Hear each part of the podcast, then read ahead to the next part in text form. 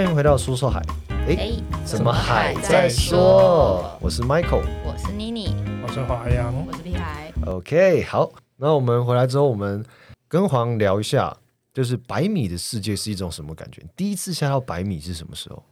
算起来应该是去年一百零五那一个时候，所以是去年三月。去年三月，嗯，哦，去年三月是第一次下到百米。对，嗯，严格说起来是一百零五那一前才是我第一次到一百，因为我前面做的是一百，但绳子可能有留啊，或者是没有那么准，嗯、其实下去上来是九十九七九八左右。嗯，对，所以严格说起来一百。我没有直，我第一次不是一百，而是直接一百零五这样子。一零五才是真正的一百，真正意义上对你的一百的第一次。嗯嗯，嗯你的感受怎么样？下到一百的那种感觉？嗯，可以分很多个方式来说。第一个，从体感上来说，其实并没有什么不同。嗯，哦，体感上，呃，单纯讲下潜的这个过程好了，就是过了。可能七六十七十之后，下潜体感并不会有太大的变化，因为你的胸腔、你的你的肺脏已经没有办法再继续缩小了，嗯，所以你不会有体感上的变化，嗯嗯，其实而且在水下，我觉得时间感是很模糊的。哦、我其实，在水下从来不知道我这一潜的 dive time 到底是长还是短，嗯。对，我时间感是很模糊的，我无法判断。我现在我可能可以猜说，诶，我现在的踢的速度比较快一点，还是比较慢一点？但是时间上的感觉，我是完全不知道，模糊到这种地步。嗯，我从来不知道我的 dive time 到底是长还是短。嗯，那上升的过程可能会有一点点体感上的差异在淡醉。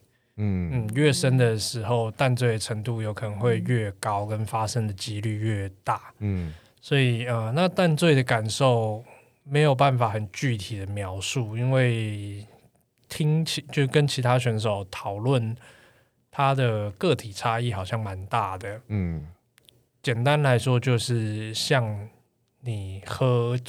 醉酒微微醉微醺的那个阶段，嗯、所以那个阶段你是什么感觉，或你觉得舒服不舒服，也都很看个人。嗯、那所以淡醉有点像这样的状态。嗯、那以我自己来说的话，也要看当下的情况。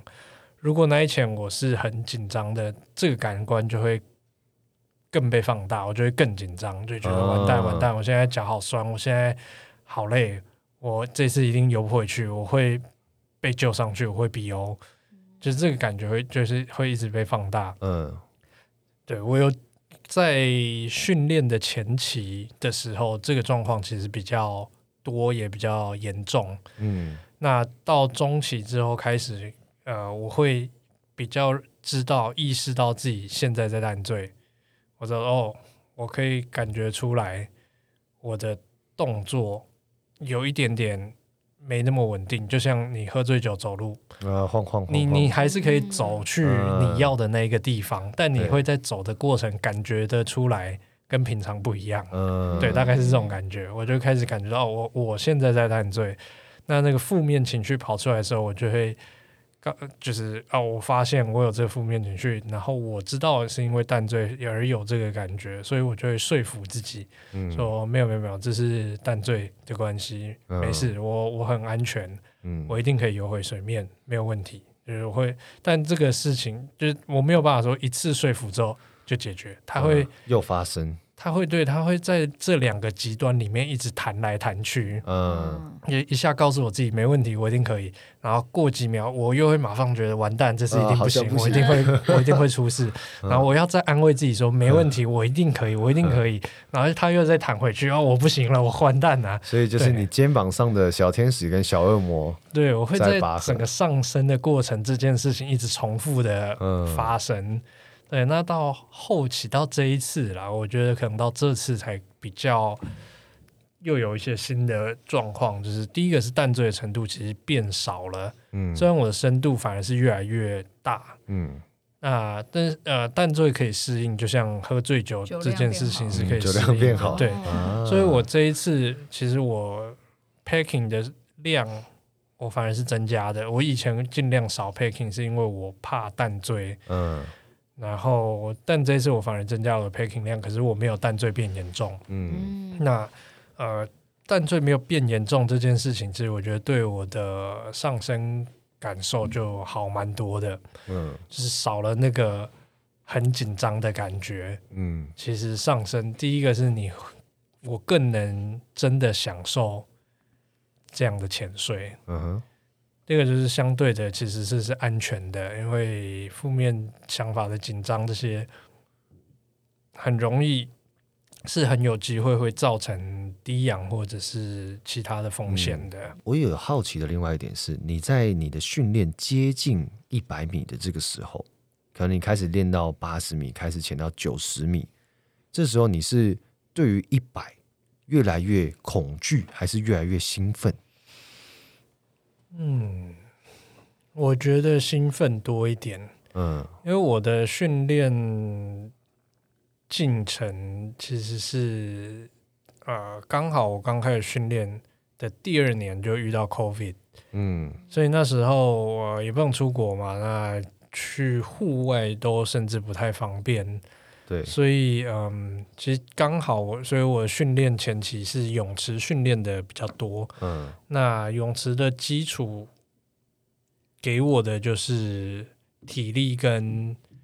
二氧化碳啊，或者是低氧的耐受能力都有一定的基础在，嗯，所以在呃九十几米、八九十米这个时候，我没有太多的担心是关于我会不会低氧、会不会 BO 这件事情。嗯、主要那时候限制深度的都是平压的技术不够好哦，对，所以平压技术开了之后。在增加深度上面，其实进度就会比较快，然后也没有呃，只要我能 touch down，在回程的时候，我都觉得说我一定游回去啊，所以身体生理上面是很有信心的。嗯，对，就是低氧部分比较不担心，嗯、所以那时候是比较可以说是比较刚刚如果刚刚二分法的话，就是兴奋这方面是多一点的，多一点的。对，嗯，华阳在下百米，OK，今天你要下。这一前一一七的时候，你的心里是在想什么？出发前，你，你是在吗？对，哎，这个部分有点亮，有点亮没有，说实在没有。OK，我我要先啊，先离场，先离场。我这个我其实也在我的笔记中写过啊。嗯，我的，而且我教练也是这样教我的。嗯、他说，当你在潜水的时候，请你就是为了自己，嗯，你不要为了。国家，不要为了家人，不要为了朋友，不要为了情人。嗯，你在做比赛当下，你就只为你自己做这件事情。嗯，我也蛮认同的。对，我的教练是这样告诉我的。嗯、那我自己的性格，或者是应该说学习的经历，我也是这样的感受。嗯，所以我在做。比赛潜水的当下，甚至我其实刚刚前面都讲过，我做自由潜水就是一件很私人的事情，嗯、就是为了自己而潜。对，我做这些事情都是为了我自己而已，我没有太多远大高尚的目标。嗯嗯，但是这种纯粹反而我觉得反而是更好的，比较心无旁骛的感觉。对，对我来讲，我就是很认真的在做这件事。那别人要怎么看我，我认为那是他们的自由，他们的选择，嗯、他们可以呃用他们的眼光或方式赋予我他们想要的价值，我觉得没有关系。嗯，那但是我不会去假装或者是承揽这些。他们的、嗯、大家的期待，期待，没错。我只会很诚实的告诉大家，我就是为了我自己潜水。嗯，那呃，我欢迎你们观看我。嗯，但是呃，我不会回报你们的期待。嗯，那如果你今天有很多赞助商呢？那是另一回事，这是一个商业商业行为。对啊，真的是一个蛮现实的问题。那如果你今天有很多赞助商，你还会是同一个想法吗？不一样，那是一个商业行为，那是一个交易。嗯，对我来说，我的核心一样是我开心，所以我做这件事。那赞助商对我的意义是，他们用。物资或者是金钱的方式来支持我，可以做这件事情。嗯，而我必须要给他一个商业上的回报。嗯，对，这是我如果我被赞助，我要我需要做的事情。那但是是一个商业上的回报，而不是我要回应他的精神上的期待。嗯，对。我觉得这一点可能也是我个人是我很欣赏华阳的，所以在比赛过程中，我因为你是真的为了自己而潜水，很纯粹的喜欢自由潜水跟喜欢潜水这件事情，所以才会让人特别的想要支持你，而不是有些可能有些人不管运动员也好，各种运动员都会有，有人可能是为了名声，有人为了利益，大家为的东西都不一样，可是当你为的这个事情是很纯粹的，为了这项运动，或是为了让自己有更好的表现，为了让自己做到自己想要的目标而去做这件事情的时候，感觉好像就更更值得让人支持嘛。嗯，有一点这种感觉。所以我每次在看的时候，我都会觉得哇，而且这种很理性的，我觉得黄很好一个点是很理性的在思考这些事情，然后把。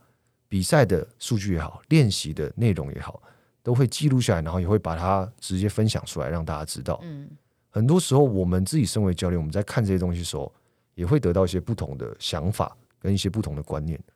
所以我觉得这种这种纯粹啊，真的是很纯粹的纯粹，这种东西真的是最难能可贵的。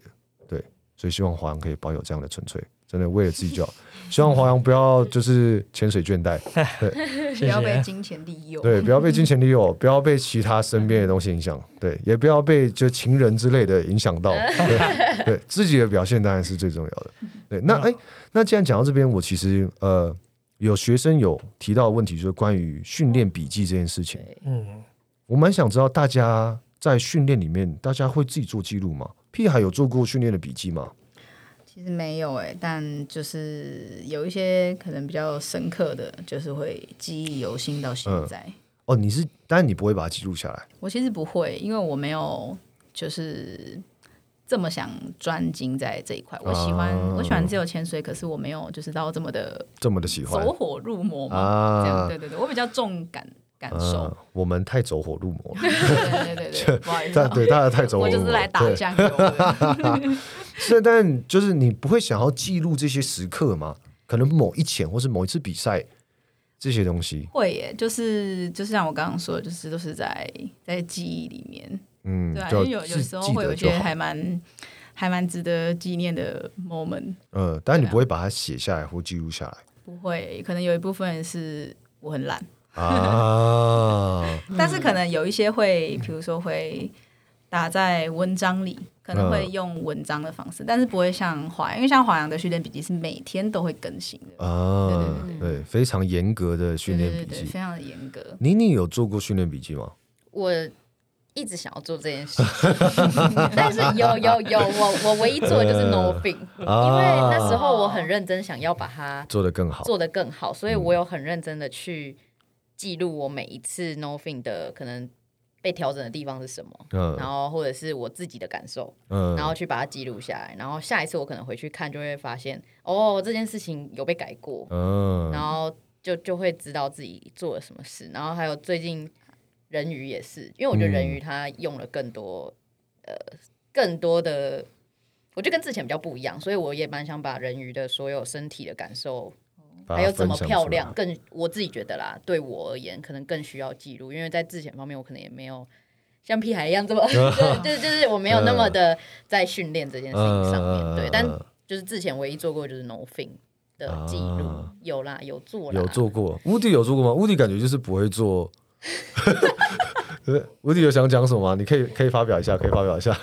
我我也是不没没有什么在做笔记的人，但是我我在做笔记的时候，是我在教学的时候，就是在上教练、啊、教学笔记，对教学笔记。啊、我因为我觉得教学就是你一定要一直进步嘛，然后学习新的东西，你才能教给接下来的学生，给、嗯、给他们有不同的感受。嗯，所以我觉得这个。教学你一定要就是大家教学相长嘛，你可以听到别的教练在分享事情啊，嗯、听到哎华阳现在下一百，那他怎么到一百那些东西，我觉得都可以变成自己的养分，然后教授给接下来的学生，让他们更了解自由选择这项运动的精髓，嗯，那自己的部分，我觉得就也跟 P I 一样，我觉得比较重感受。我、啊、我没有这么做，大家现在都利用“重感受”这个词来当做一个偷懒的借口。我我我比较重感受啦，就是没有这么需要把文字都写下来。不一样啊，有感受到就好。我就说是自一个属于自己的运动、啊，嗯、你你自己了解自己的话，那搞不好就会变成当下你身体记忆，它就会做出来一样的、啊、一样的东西。那当然，我觉得开。我觉得另还有另外一个做笔记方法是影片，因为我觉得现在就是就是在水下你要记录，不管用 GoPro 或是相机等等那些都好。其实我我觉得你只要有影片的话，其实我也觉得也可以把它变成一个记录的方式。嗯，对，它不一定要打起来吧，你存起来，你就知道说，哎，我这一潜哪里有问题，那请哎厉害的人请其他教练帮忙指导，说，哎，其实这一潜你可以怎么样做得更好啊，或者是怎么样。我觉得这也是一个另类的笔记方法，不一定真的是要用文字把它打起来。嗯，这里我打一个问号，嗯，对，因为这对于这一点来说，我自己比较认同的是，像刚刚讲的，你因为想要把这件事情做得更好，所以你才会做笔记，你把它记录下来。我教学到现在，我不知道是不是自由潜水害的啊。就我相信大家自由潜水潜久都会有一点，就是短期记忆力非常的不稳定的这件事情。对，稀有了。所以我就发现，我其实没办法相信我自己的大脑。真的，就是我按我就快忘记我刚刚干了啥。没有错，就是我有很常会有那种啊，我一定会记得啦。啊，不就下礼拜几要干嘛？那吃个饭而已，然后什么会忘记？然后到那天啊，什么？今天要吃饭啊？什么时候说的？他、啊、真的假的？你知道就会变成这样。所以我其实觉得我们都太有自信，还是我们脑子进水？有可能脑雾。对，但是这些东西真的，你如果不把它记录下来，你真的会忘记它。我觉得真的会忘记，真的会忘记它。哎，真的吗？我我自己觉得自由潜水或是训练笔记这种事情啊，训练笔记重要的是在你真的忘记这些事情的时候，你未来可能碰到类似的状况，可是你忘记你怎么解决的。当你有这笔记，你回去看的时候，你会发现啊，我当初原来是这样做。那你现在可以再试试看一样的方法。相信我，你一定需要。有些笔记搞不好，你当那一前你没有觉得它是一个太大的问题，但是后面可能它会变成是你的问题。而你回去看到了之后，发现哦，原来我当初是这样做。嗯，当初做的很好，就哎，怎么怎么现在忘记了当初怎么做那么好？对对对对对。而且笔记很重要一点是，就是也是给大家想要成为教练或者助教人这些有一个小小的 paper。你当初解决问题的方法，它可能适用于你现在的学生身上。对，所以你当初怎么走过来的，这也都很重要，每一步都很重要。所以笔记不只是为了你自己做得更好，未来你也可以分享给你的朋友、你的学生，都一样很重要。对，那黄洋都做些什么笔？你笔记内容都会记录些什么？今天的代办事项啊。毕竟他很健忘，他们做笔记的一部分应该也是。华阳可能是因为下得太深了，下得越深，可能这短期记忆力对越影响。还在淡醉吧？不知道 这个，好，这个可能应该大家都有，而且不知道从什么时候开始啦。嗯、但其实我刚开始写笔记，第一次是在我最刚开始的自由潜水训练是去海里训练。不是从泳池开始的，嗯。嗯，自由潜水说实在，如先不考虑取得的容易度的话，大家其实对海里的乐趣或者是兴趣应该是相对高一些的。那我自己也是，所以我刚开始第一次训练是去海里，二零一九的二月一月还二月我忘记了，去菲律宾找另一个无敌。嗯，住对，嗯、住在宿雾的那时候还没 COVID，他还住在那里。嗯，对，那时候是我第一次训练，那我也不知道，那时候就觉得说，嗯，好像要写训练笔记。嗯，我也不知道哪来的灵感。那你笔记、嗯、应该要写？你的笔记是怎么样记录的？从你的训练练习开始的东西全部记下来吗？还是你都记些什么东西？啊、呃，我有两大部分，第一个是数字，就是呃，我会记录那一前的 dive log，就是基本上大家如果现在要训练，应该都会有电脑表，那电脑表可以帮记录很多数据。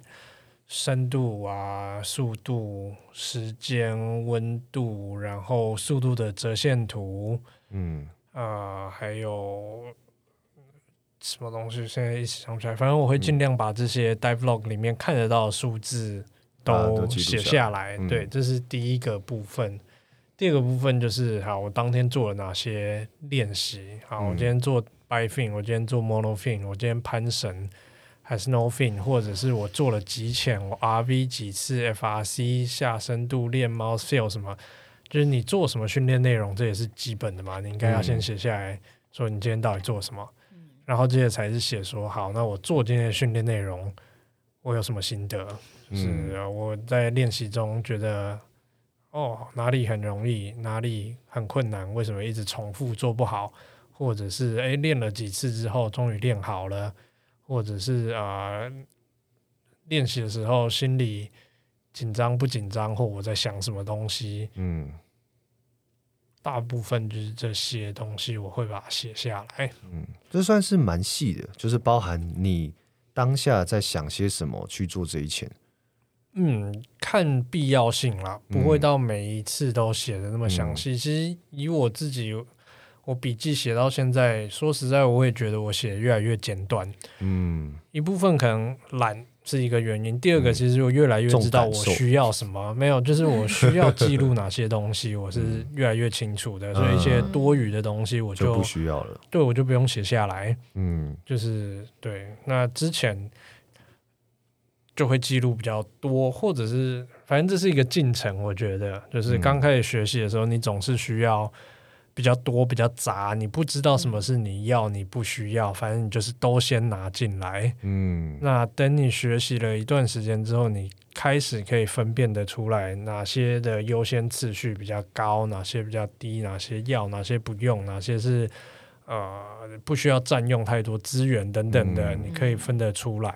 那所以其实越来越精简这样。我是觉得还好，你还是写的蛮细的啊。华阳的训练笔记连就是，比如说可能某一前哪里有一点什么手指有点刺痛啊，都会写在训练笔记里面。嗯、但这是算是蛮细微，而且会出现特殊的感觉。对，而且这真的蛮细微的。对，但可能如果你去翻我更以前的，就会发现我以前写的更细。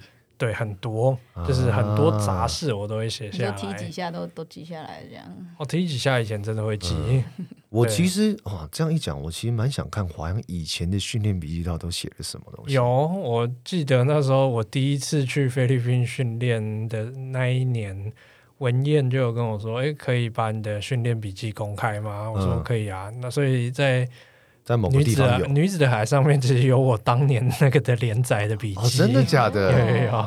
那这连载还有在更新吗？当然没有，那是那一次的笔记。啊，好，我回去会看一。后来笔记我其实都还是有写下来，那就是，嗯、对我我。其实前期我都会公我 public，我就是我会把那个链接放在我的一个可能 Instagram 或者是 Facebook 的贴文里面。嗯，我不会每天一直去跟，不会每天一直重贴那个链接。嗯，但是我就是这一次训练开始的时候，我贴了，贴你有兴趣的人你就自己 follow，就是点进去看这样。嗯，那现在这个东西还存在吗？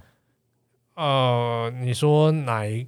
就是以前的笔记留下来的这些，都还在，我都放在我的云端硬碟啊。OK，那你分享出来的这一部分，这个连接也是还在的，应该还在吧？就是其实有要看的话，跟我问，我其实都会给。之前上次有另一个朋友问我说他想看，我其实就就就丢链接给他。啊，OK OK OK OK。如果大家有想看的话，对，可以去私讯一下自由自由，或是直接找 华阳教练。呃、嗯，可以，我会给啊，通常。OK，好，那大家对于笔记这一部分，有些人重感受，有些人很细微。嗯、我自己是认为，不管你是哪一种，如果你可以把它记录下来，手写也好，打字也好，尽可能把这些大量的感受啊、你的经验啊，全部都把它记录下来。因为未来哪一天会派上用场，你自己也不晓得。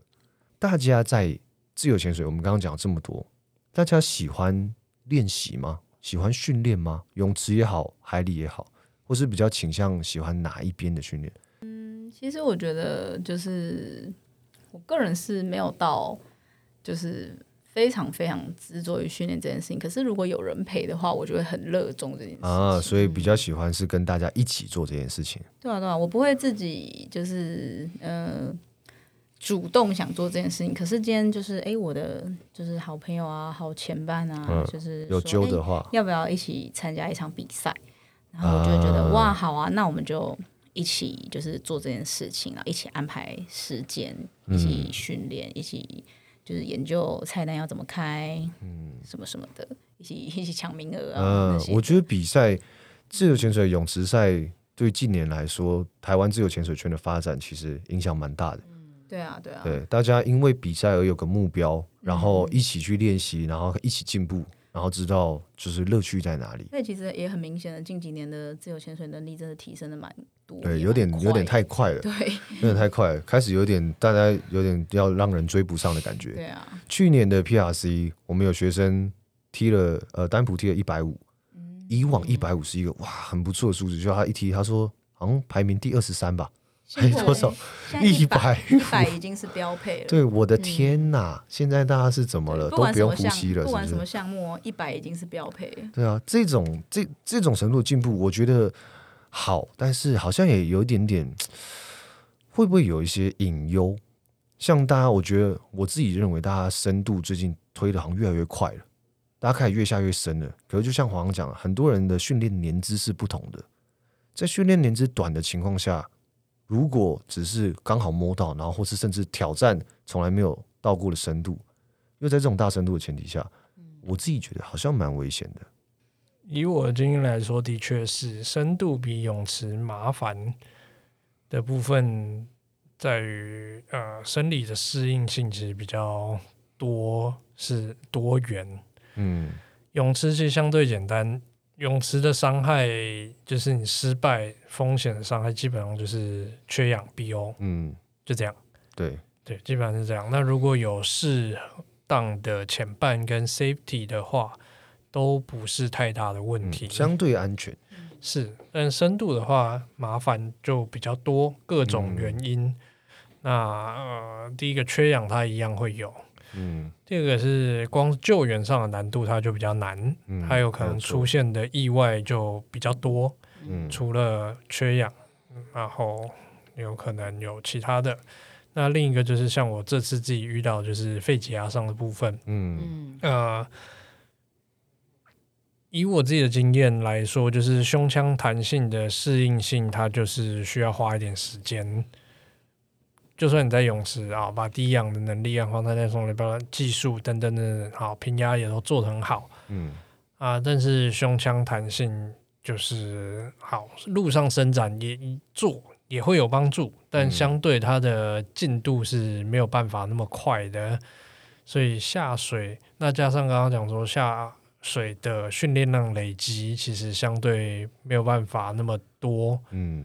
啊，这个东西在视觉化训练上也帮不上忙，嗯，所以呃，进程为什么需要拉长？它还是有它的原因，嗯，很主要一个部分就是呃胸腔弹性这件事情。那当然有些人可能他天资比较好，他的胸腔弹性不是一个很大障碍，他没有遇到这个状况。但这个呃，我觉得至少跟泳池比起来，它是一个。比较需要花时间的东西，它没有办法那么急。像我自己四年半到一一七，然后我做我得到了一个很大的挤压伤这样子，嗯，所以呃，当然我的下水因为居住环境关系，我下水频率并没有到那么高，嗯，所以这几年下来的胸腔弹性的累积，可能其实就是不太够，嗯，那所以刚刚讲说为什么那些比较长。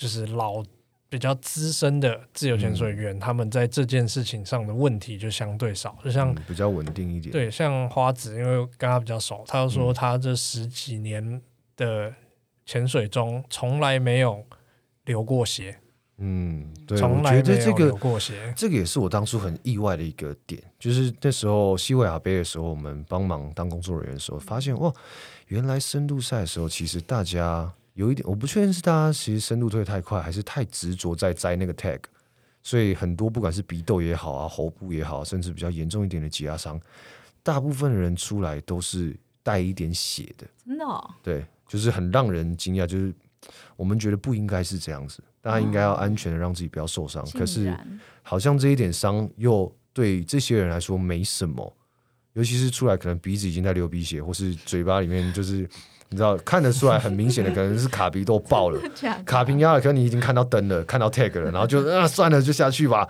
哦硬干对，但这这些东西就我觉得看起来都是。